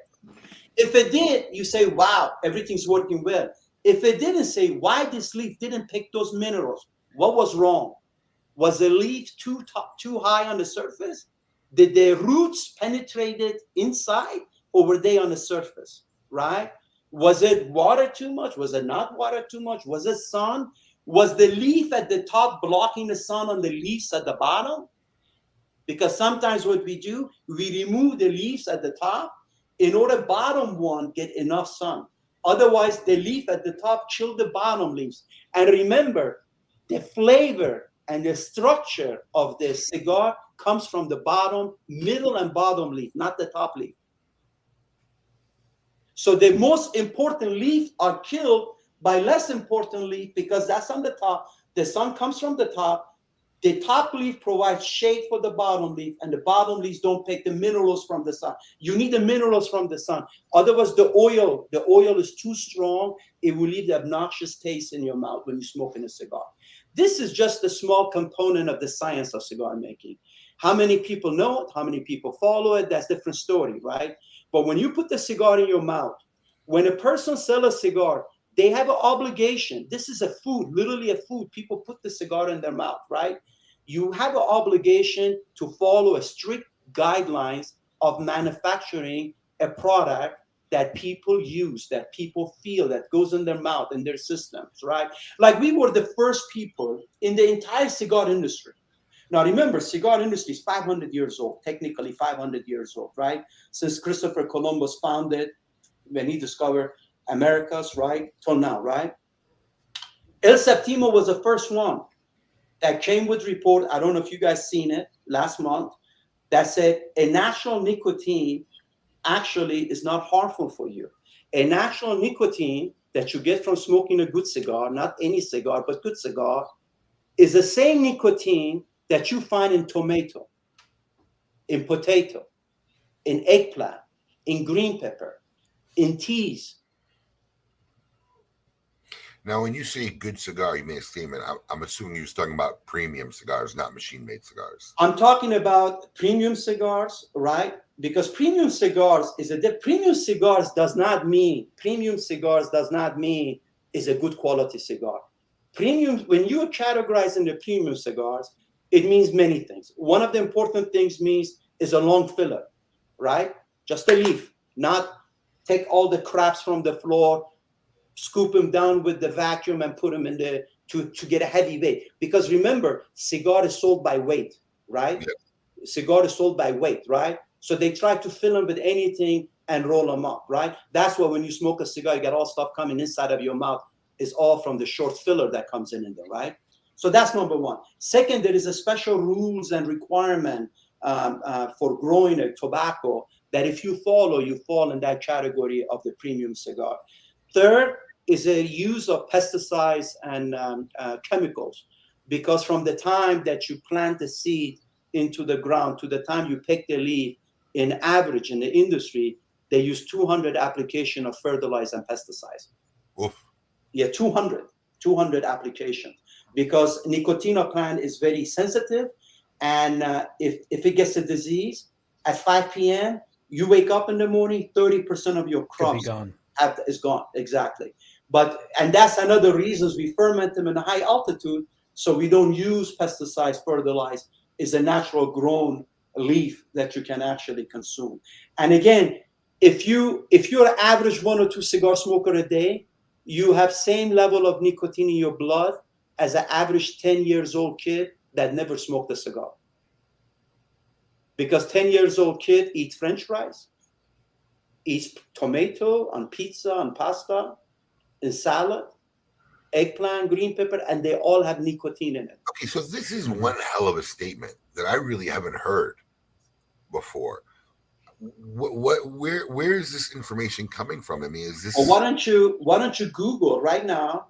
Does red tomato have nicotine in it? Google if potato has nicotine in it. Eggplant, green pepper, green. Uh, yeah, that, that's a factual statement. Tomatoes, Yeah, I- potatoes, sweet peppers. I've heard tomatoes and potatoes. Yep. Yeah. I understand, but I mean the fact that smoking one or two cigars a day would give you the same nicotine Hey, level. there, hey, there was a report. Uh, uh, we're gonna email it to you. It was emailed, I believe, to all of the retailer. I, I don't know why you didn't get it, but in the report has referenced all the scientific study done by Harvard, Columbia, Oxford, many other university. All reference data in it is in that report. The level of nicotine, including how much nicotine is in average size tomato and so forth.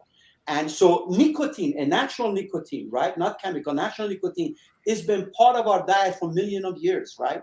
From beginning of the time, right? So is a part of our diet, right? Um, uh, a natural nicotine that's found in the premium cigar um, uh, uh, reduces uh, a frequency of Alzheimer or progression of Alzheimer, dementia, reduce the frequency or occurrence of uh, heart attack, stroke. The reason is the natural nicotine dilates your artery. When your artery are dilated, more oxygen and blood flows to every part of your body. For example, as you get older, my age, the doctor always say to you, make sure you you eat, you drink one baby aspirin a day. Why do they say that? Because it thin thins your blood, so you don't. They, it reduce the frequency of strokes or heart attack. Well, if you smoke a premium cigar, a good cigar, you don't have to take the baby aspirin anymore because the dilates your artery, more blood and oxygen flows to all your organs, and you stay healthier. Read that report that El, and again, El Septimo is the first company in the world in 500 years. 500 years, nobody has done that except El Septimo. It shows the sophistication level of this brand. Came up with 40 page report, all reference scientific research done by major universities that describes all of these benefits of natural nicotine. Hmm. Super interesting. Um, I want to talk about the trade show this year because you were at one of a destination point for many, many, many people. Um, people were coming to take photographs with the set of lighters that you made, caused a lot of excitement, I guess, in year's trade show. Do we have a photo of it, guys? Can we put it up there? Yeah, I have a couple of them. Yeah. Put it up there. Let- Let's talk about this set, Zaya.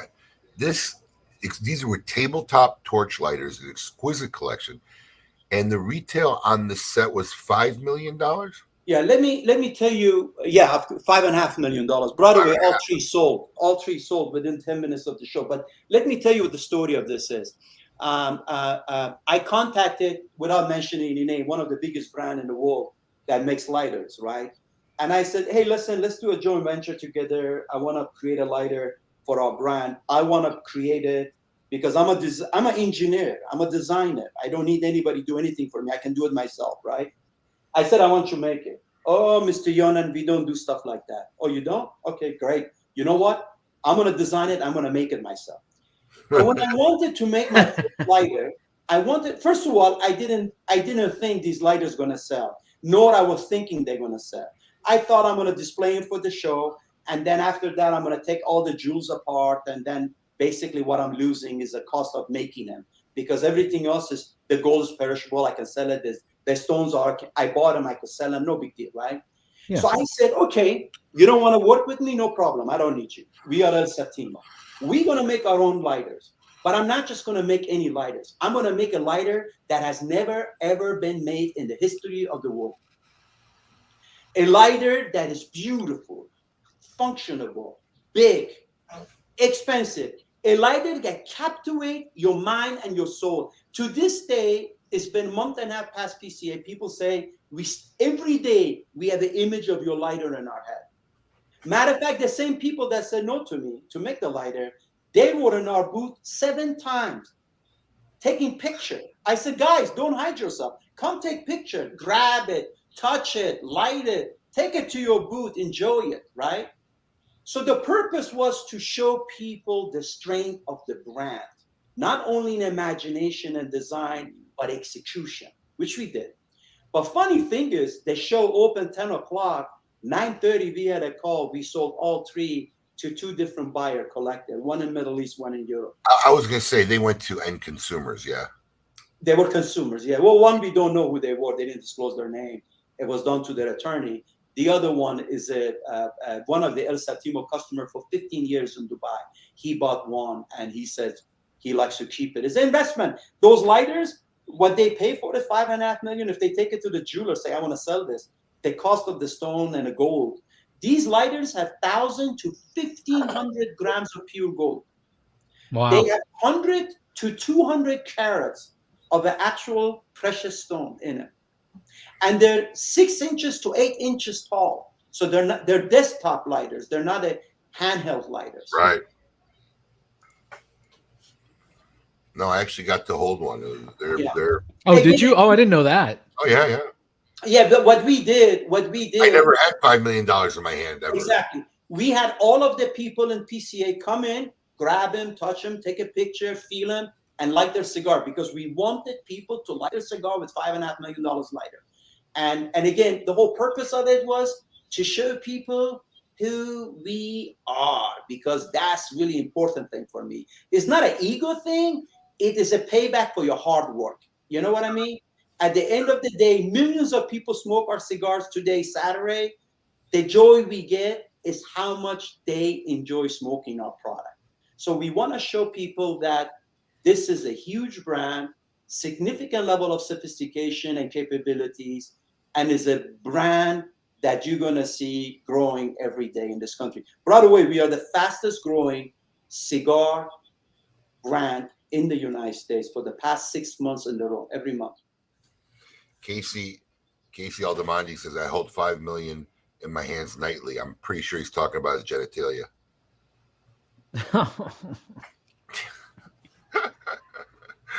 Um, I, I got I got I got sidetracked off of that comment. so wait, let me ask you, Zaya, do you have one of the lighters? Did you make one for yourself? No, they, you know, funny thing is, I made three, and I figured I'm gonna keep one, put them in El Septimo Museum because we're opening up the museum in Los Angeles, and we're opening up a lounge, not lounge to compete with other customers' lounge, but a lounge that people can come see the history of El Septimo.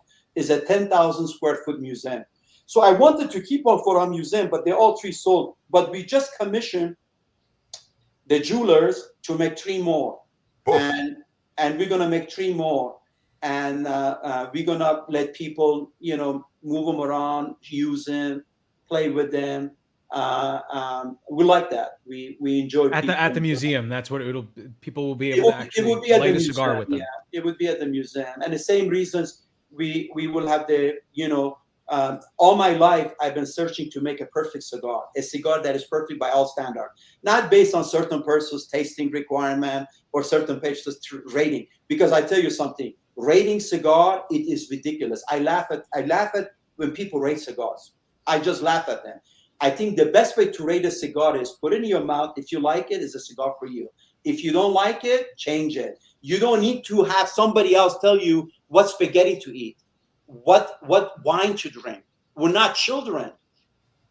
Everybody effective today should forget about other people's review. Other people review is for themselves, not for us. We all have different tastes. We all have different profile. We all sophisticated enough to know what we like and what we don't like. And the best review is put the product in your mouth, see if you enjoy it. If you enjoy it, buy it again. If you don't enjoy it, go to a different brand. Simple as that, right? Truth. Hashtag truth. Um, You- you- Abe's been saying that. Yeah, we've, we've said that before. I've always said if said you it's like it, you we- like it. One of the reasons why we don't ever get into the cigar reviewing process on our show, or just uh, for me, that's pointless. For me personally, that's pointless because I think everybody tastes everything differently. I just want to express and let our listeners see the quality of even your leather goods. Um, this is the purse. Look, look at the quality of this purse. It's an amazing looking purse that Septimo makes. Now That's- these, That's these gorgeous. purses, uh, Gorgeous. Yeah, these are alligator skin, and these purses, next generation, these purses are coming out. They have a humidor built in in it. Humidor built in because so because always when a wife and a husband travel, they always wonder how are we going to carry the cigar? Where do we put them? And in the case of a husband, he always tell his wife, "Annie, could you put this in Can you hold this for me? Exactly. Yeah, always. So, Always. so the next generation, all of these beautiful purses, which are 44 centimeter long, they're the longest purses in the world today, um, uh, longer than Hermes, longer than Louis Vuitton or Chanel. They will have a humidor in it that you can actually store your uh, uh, cigars and accessories. What is the actual brand of the of the leather goods? What what are they? It's El Septimo. It's oh, designed by Okay, El okay. Septimo. It's designed by El Septimo team in in Paris, and is built by El Septimo team in Netherlands. It's sold in Netherlands. Wow. This makes me nervous seeing this and you saying that it's a longer. My wife has a taste for Louis Vuitton. I- I'm Oh, hoping this she's not this- watching right now. Yeah, you know, I met I'm I, I met a Louis Vuitton chairman and and and and you know in a function in Paris, and as we were walking away from each other, he says, "By the way, nice purse." I said, "Thank you." wow. Yeah, yeah. Before we my get wife, you know, my, my wife is, is is she she ignites creativity in my mind because I love my wife a lot. I married her 35 years ago, and every time I see her, she gravitate grab gravitate toward the product. I become jealous. I feel like I have to be the one to create that product for her. Like for example, winemaker. We winemaker. We never make white wine because white wine is easy to make. A professional red winemaker will never make a white wine. It's beneath us to make white wine. But, but I saw my wife one day, she started transitioning to drinking white wine early on. So I said, Well, okay, then now I am forced to make white wine because I don't want my wife to be drinking somebody else's wine. So we made white wine, which actually it became first place this year, um, first prize in the world. It beat Patot Cheval Blanc. And um, um, um, so uh, so when we get excited about something, nothing can stop us. Not a nuclear bomb can stop us. We're gonna get done what we need to get done because we are El Septimo. And by the way, this is just the beginning. We've been here in the United States for a year and a half. Wait to see what you're gonna see next year. I mean, if you think you just saw something interesting with the cigars, with the lighters, with the purses, wait till you see what we have in plan for consumers in the coming months. It's to blow your mind away. We're to change this industry. We're to we're to set it right and thank and thank God for allowing us to do it after 500 years of following the same goddamn thing we did every day. Some people say we look at the past and we make the future cigar. That is the most idiot statement anybody can make. Past is the past. Human has to evolve, has to make new things. If we were constantly looking at the past, we wouldn't be driving car. We'd still be riding horses. We got to look forward, future, to create something that create excitement, new experience for consumers. Well, I just want to let all our fans out there know um, all of the El Septimo products are on smokeinn.com. The new to the humidor code, new 22, will save you 10%. You can use it. Uh, and we've been giving all the new products have been coming in that code, new 22. We'll work on El Septimo because I see some of the comments about people wanting to buy it and check it out. Might as well save yourself. That'll be good this whole weekend.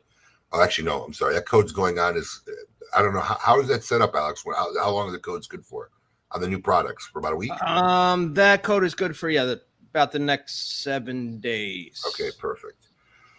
Uh, it's Go that- buy it this weekend. Get it out of the way. Buy it now. so Delivery coming in, Paul. Is that what that is? A delivery? That's hilarious. So, um, let's say, well, before we get on with Coop, I just want to ask. That's a seven, is that Right. correct? And what, Right. what is what is the symbol or the meaning behind that? That, It- yeah, yeah. El Septimo means in Spanish the seventh, right? El E L is da. right? Septimo means seven. And um, as you know, human has God has God created God created heaven and earth in seven days Uh, and created for human a seventh sense. And he when we reach our seventh sense, when we experience something phenomenal, a relationship, a food, a drink, that it basically it connects all the component of our brain. We have extraordinary level of joy, and we say, "Wow, I reached my seventh sense uh, drinking this wine or smoking this cigar." So seven means uh, El Septimo means seven, and the seven means with our product, uh, you're supposed to be reaching and feeling your seventh sense, which is the best sense that God has created in all of us. Okay. Oh, there you have it.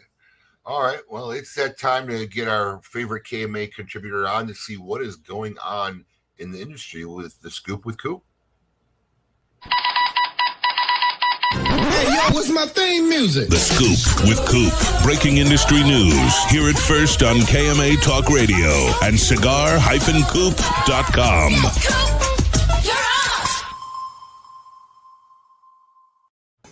Koopa. There he is. Good, good morning. Good morning.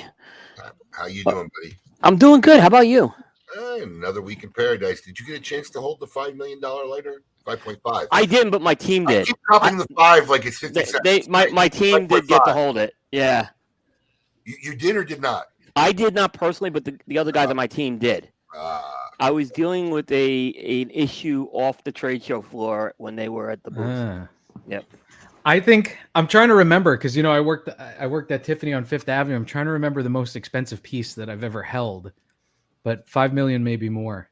It's the scariest feeling in the world. And I broke I broke a three and a half million dollar necklace one time. we've heard the story. But I, it was like a rite of passage. It was a rite of passage. Everybody broke it. it, it's funny. It's only a matter of time where things either lead back to Tiffany's or Tiffany being a sommelier in, in, in most episodes. Or Broadway. just- you know, it's life experience. Or Disney World. Off Broadway. I never got to Broadway. All right, Cooper. What's the scoop this week, my friend? What's All going right, thi- thi- this one, I, I'm like, I always love to get Abe's reaction to a story. I don't think we've talked about this one, but um, La Flor Dominicana, okay, is uh, releasing a cigar called the Golden Bull, which is a Lonsdale size of the Andalusian Bull. But the catch is to get this cigar, you're going to have to purchase an NFT, a non fungible token, right? That cigar right there. Yep. Yes, I yeah, I, and I have one too. I, I got one at the show. But um, what they're doing is they're having an auction that's going to end. Um, the first, actually, the first of these NFTs is being auctioned right now. It ends in 15 minutes, and there's bidding going on uh, for the right to purchase that NFT. If you get that NFT, you can purchase up to 70 Andalusian Bull Golden Bulls a month. As of 11:30, the bidding hit sixty-three thousand seven hundred and seventy-seven dollars. Yep. So, like people are asking me what what this is. It's kind of like a personal it's seat currently, at, license. it's currently at sixty-four thousand seven hundred and seventy-seven. That's yeah. That's the- yeah. That's to get the next bid in. Yep. So. Oh, that's the uh, current minimum bid. You're right. Yeah, it's a current minimum. Where But did I, I heard Litto? I heard Litto talking about this on. I think on Fred. Was it possibly on Fred Ruiz series that he's doing online? He he went into. yeah, yeah. He had it. depth He's been. They've been talking bit. about it a lot. Yeah. Um, this is actually a Tony Gomez project. Uh, it was Tony Gomez's brainchild. I, I'm glad. I'm glad that Zaya is actually on the show because I I'd like to ask him because you know it's one of these things Yeah. where I just can't fathom people buying real estate in the metaverse. I still can't figure out Bitcoin.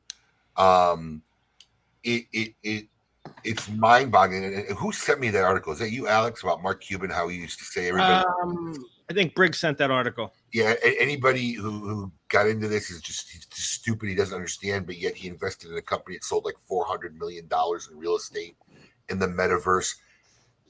How, how do you? I mean, as a guy who's kind of been on the cutting edge of ad- advancement and technology, and you know, obviously you have a pulse on where the world's going. How do you feel about this stuff, Zaya? You know, uh, uh, it's funny. I think sometimes people imagination for profit has advanced so much in this country that they could sell something that doesn't exist, right? So my philosophy has always been, if I can understand something, if someone has to explain something to me more than 10 seconds, it's something I'm not interested to own Okay. because because I've seen this before. You know, it doesn't make sense to me in many categories how things work, and uh, and uh, uh, it could be one of those games that when the music stops, there are three chairs and thirty people standing. That, that's what I've been saying about this whole thing forever. Yeah. You know, So I, I, I, I if if I don't understand something, I stay away from it. I mean, look, the nice part about this is, is that because Alec, we were just having this debate in my office, right? It's like the the it's like having a picture of a Van Gogh on the internet and looking at it, and actually having the real Van Gogh in your office, right? There's a difference.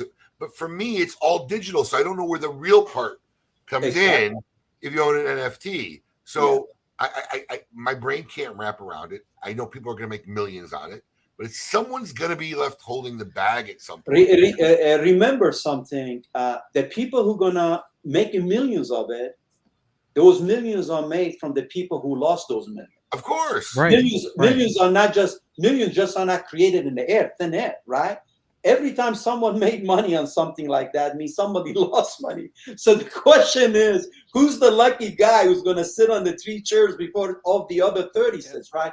And for that reason, I stay away from it. You know, I, I, I always said this: you, you either you're either the food or you're the eater in these kind of setup, right? But obviously, very few people get to be the eater. Most of the people end up being the food.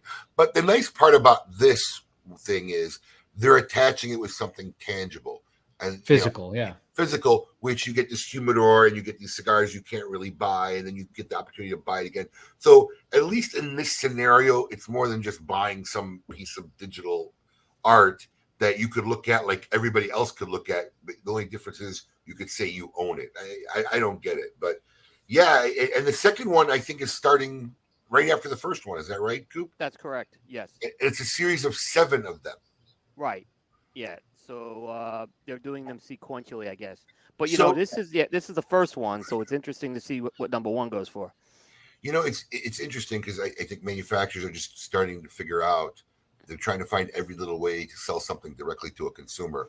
You know, And it's, fun, it's funny, Abe. Don't forget your train of thought. They spend so much time being innovating, trying to do exactly what you said, and they don't spend enough time on the product itself. I think they should spend that time and energy on the product itself than trying to be creative on the gimmick of marketing that few people understand, others don't, and it takes away from the product, right? well, I could definitely say that's true for some companies. Um, ah, I forgot where I was even going with this topic. I'm sorry. No, no, it's okay. It happens all the time.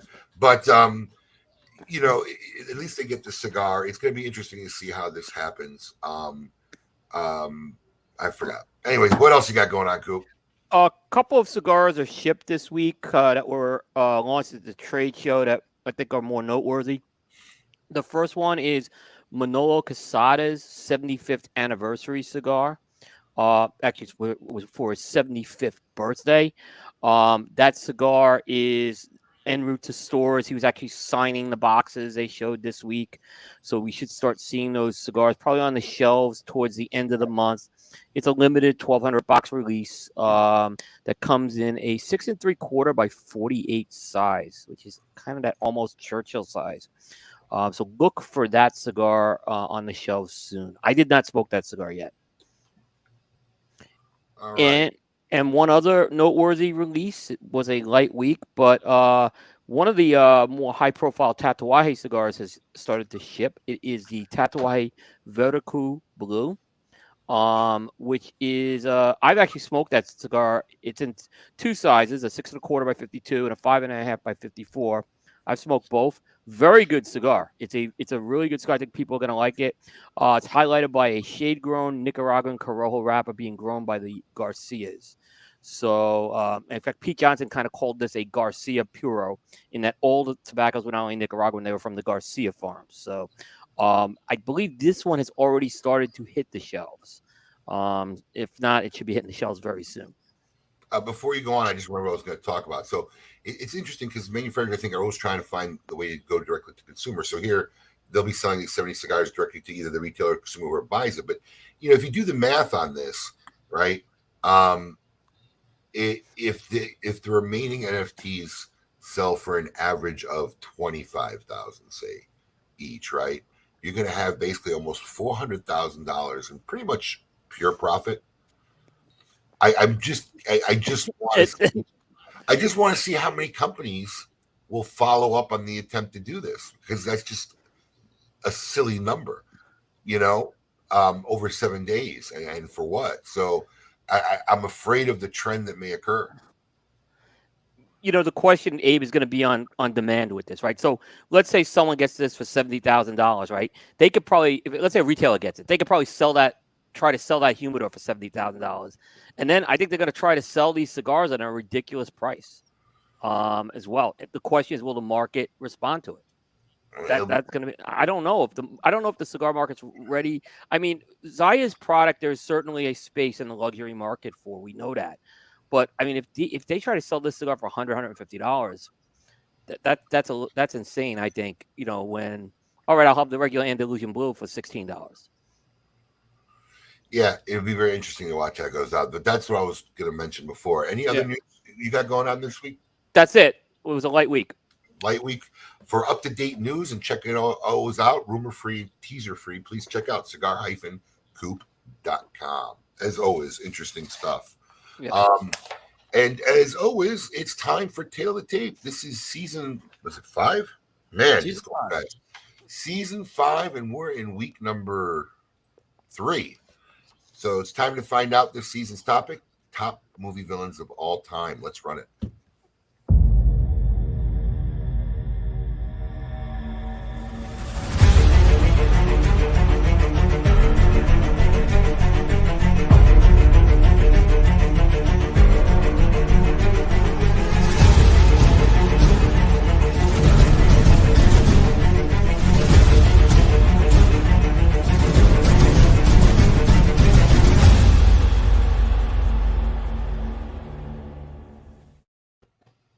That intro gives me chills.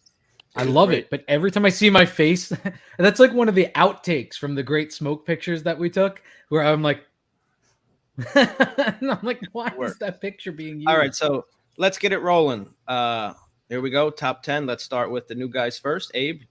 All right. What do you uh, my, my top 10 this week is the infamous Hans Gruber. Love it. Die Hard. Um, Solid.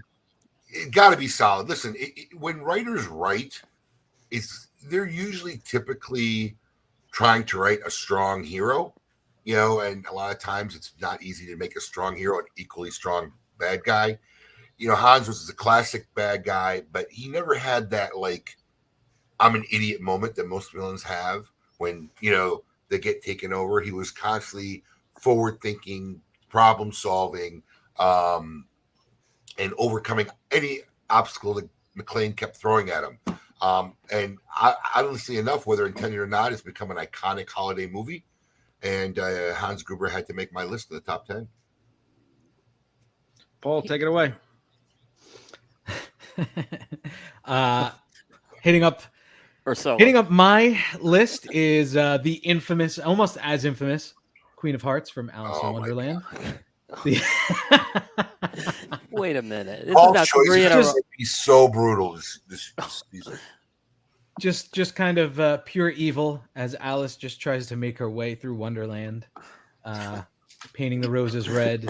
The the the epitome of the monarch who has uh, who has done everything to make herself happy and doesn't care about the peasants.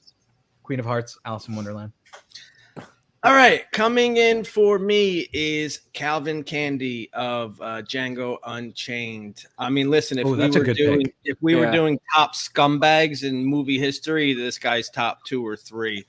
Um, just a role And so well played. masterfully played by Leonardo DiCaprio, but just such a crud guy. It's almost got to be hard to play to be that awful of a person, Really made the watcher hate him. Right? Right. When you can pull Right. that emotion of hatred out so deep, Right. it was hard to watch him and not really genuinely hate him. Most villains, especially great villains, on some level, you kind of like them, you know? Yeah. Hate Yeah. this guy. Cool. All right. Uh, well, I kind of blew it this week because I accidentally leaked it to everybody. But uh, No, you just think it's us. Yeah, I looked it to you guys. I looked it to you guys. But yeah, because we do like to have a little element of surprise. And boy, Alice in Wonderland's topped the surprise. But uh, uh, but um, this is like the first repeat one we have. But I have Annie Wilkes from Misery uh, by Kathy Bates. Um, just just a great like villain, and I look I I kind of you notice a little trend. I tend to go for these psychological type of, of thriller villains. And I, and I, I'm not the biggest Kathy Bates fan, but this was a, an outstanding role she had. And if you go back to the early '90s when this came out, this there were a lot of those type of psychological thriller movies that were coming out. And I mentioned Cape Fear last week, so Right. um, but I think that, that was a great, great villainess. Absolutely, one of my picks as well. Zaya, are- are you a movie guy? You like movies? Yeah, yeah. I was, you know, I was just thinking while you guys were talking, and uh, one thing that comes to my mind is the movie I constantly watch, The Patriot, right? Oh, old school. Yeah, yeah, Old yeah, school. Yeah. And and there was a guy there. He was a, a British colonel, William. Uh, what was his last name? Uh, Tavington, William Tavington, who was a bad guy, right? He was Yes. a guy. Oh, that's a great villain. And uh, every so often, I felt like I could get into the TV and shoot this guy, right? Yeah, I watch movie once in a while. I love I love watching uh, old classical movies. Yeah. All right. Well, that's Tale the Tape, week number three of season five. Join us next week. There's our full list, composite list of all our picks. Let's see. Anybody double? Annie Wilkes is on there already Yeah, twice. that's it so That's far. it. That's it. You think anybody will double me? No. No. I don't think anyone will Are have you guys of not friends. including? Are you guys not including animated films? Well, I don't know if you weren't here for week one, but CGI and animated didn't make my list. Although otherwise, probably Thanos would have made it um, as an all-time Huh. villain. But there had to be an element of real acting. me acting, in, you know, in, in my picks. I agree. I That was, only, that. that was only my personal criteria. Well, my, you know, we could see next week. We still have so many more to go. You're gonna, you, your picks will be in the. Maybe I'll break. Captain Hook kids- still on the list, by the way. kids- Oh, Captain Hook probably be his number one. He'll be Yeah, no. of KMA Talk Radio. Oh wait, has Uh, Abe seen my top? Abe hasn't seen my top ten, my list, right? Alex, you have No, my we- full list. I, I give, I give Alex. Oh, do you not? I thought I gave Alex the I full text list. you guys every day, every week. Yeah, yeah. Oh, I give it okay. to I thought I, I thought I gave you the top list. Okay. By the way, Okay. anybody watching, uh, some breaking news. Always watch KMA. You'll get here first. Monday, we will have our link up for the first block of group rate rooms for the Great Smoke. Um, eh, you know, the, last year they sold out super fast. The group rate will be up. The rooms are $119 a night. I think last year during the Great Smoke, the same rooms got upwards of $250 or over $200 for sure. So, yeah, if not more. yeah, so take advantage of the group rate. We'll have the link up sometime on Monday, just giving everybody a heads up because they will go fast. Um, and that's one location. We'll probably have to go to the second location uh, once the first block of rooms sells out. So That's that's crazy low though. Where in South Florida, where anywhere around here can you get a room for under two hundred dollars a night? in, That's in, in in February and March. Yeah, that's unbelievably That's low. like high time. And also just a, little, a little teaser. See, I'm, I'm not like Coop. I'm a teaser guy. I love it. one of our uh, oh, what's that? one of our swag pieces for the for the Great Smoke Mardi Gras Madness. Bottle. That's cool. That is cool. That is really cool. That is nice. Very heavy duty too. Be- Best cool. swag, best swag, man. Every year, Abe, you guys. We work on it all year, Coop. We work on it all year. Yeah. I might have to. I might. I might have to reach out to Zaya maybe for some idea help. He comes up with some really good stuff too. So, as we close every show, uh, we have our good friends over at Gurkha Cigars who sponsor uh, one of my favorite segments of the show. It's time to ask Mr. Zaya, would he rather?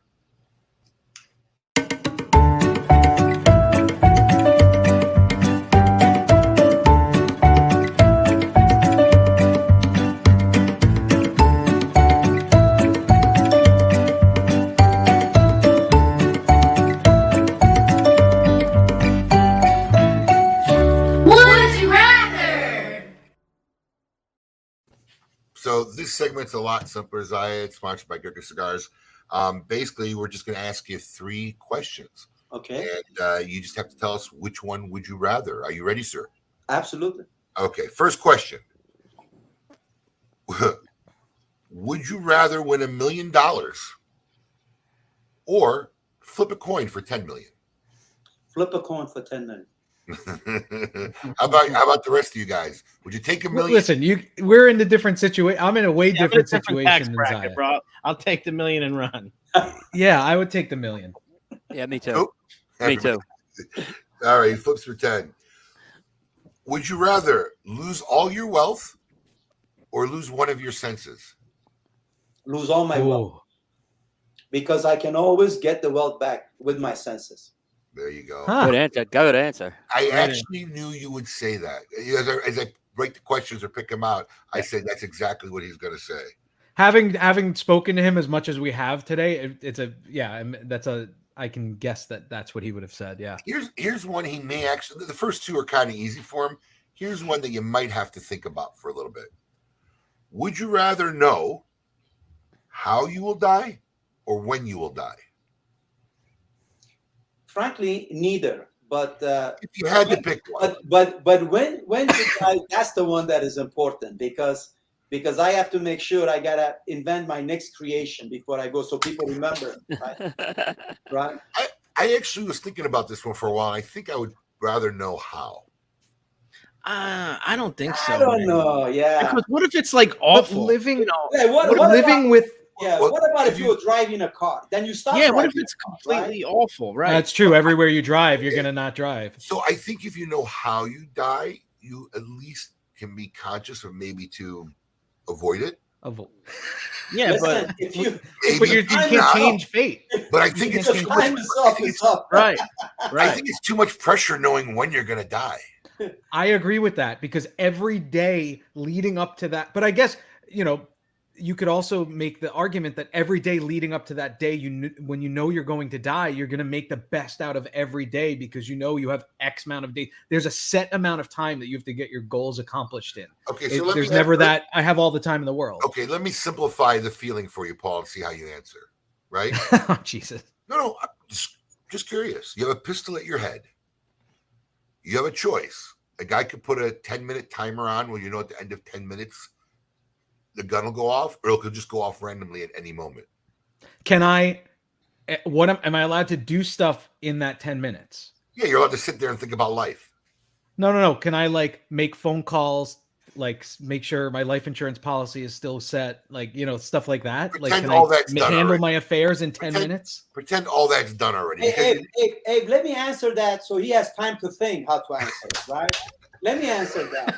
I would prefer to know exactly 10 minutes because I'm that with him. gives me 10 minutes of joy to get to the finish line. Mm. I guess that's true. You know, you have that last ten minutes. Yeah. So yeah, maybe, right. maybe. there you go. But but on the on the flip side, if you're telling me I'm going to die tomorrow, that that would suck. but but I guess yeah, I guess I'd rather have the extra. There, there's always value in more time. You know, it's funny. It's funny we talk about this, and I want to take my hat out for all the servicemen and women that's serving this country. We all sit here and we talk about this, right? And that that becomes something, obviously, something that makes people fear and something sad. But yet we have these young men and women, 20, 21, 22. They get minimum wage. They go to different country. They fight for us, and uh, they could die unfortunately at any time. But they're brave enough that they fight for us. And I always think about that because it gives me a component of bravery where I shouldn't be afraid of anything, where I have no right to be afraid of anything. Because if these kids do it for me, who am I to have any objection toward it, right? So I mm-hmm. wanna I wanna salute all of our servicemen and women who serving this country. Absolutely. God bless you. God bless America. Because we're talking about this element that obviously is fearful for us, but yet to these young people is not at all. And God bless them. Actually, absolutely. You remind me, Alex. I think our Gars for Gunner box is full again. Let's remind the guys next week to get those out to the troops. Um, Zaya, I really, I, I really appreciate you coming on. When I met you at the trade show, I said we got to get this guy on KMA Talk Radio. Our fans and listeners need to hear him because you're extremely interesting, extremely intelligent, very entertaining. Couple hours, great show for me. Uh, we hope to have you on again as you keep inventing and creating new things for the world and then keep us updated on what's going on. We deeply appreciate it. Anytime. I enjoy Nope. it. Thank you for your contribution. Please follow us at Smoke Inn on Facebook and social media and KMA Talk Radio. Um, if you're not part of our awesome private group, uh, Smoke and Social, please check it out. It's a great place, fun place. We hope we entertained you. We hope we made you laugh, learned a little bit, probably learned a lot this Saturday morning. And Yeah. uh, next week we have Oliver Nuvad of United Cigar Group. Until then, everyone, keep it lit.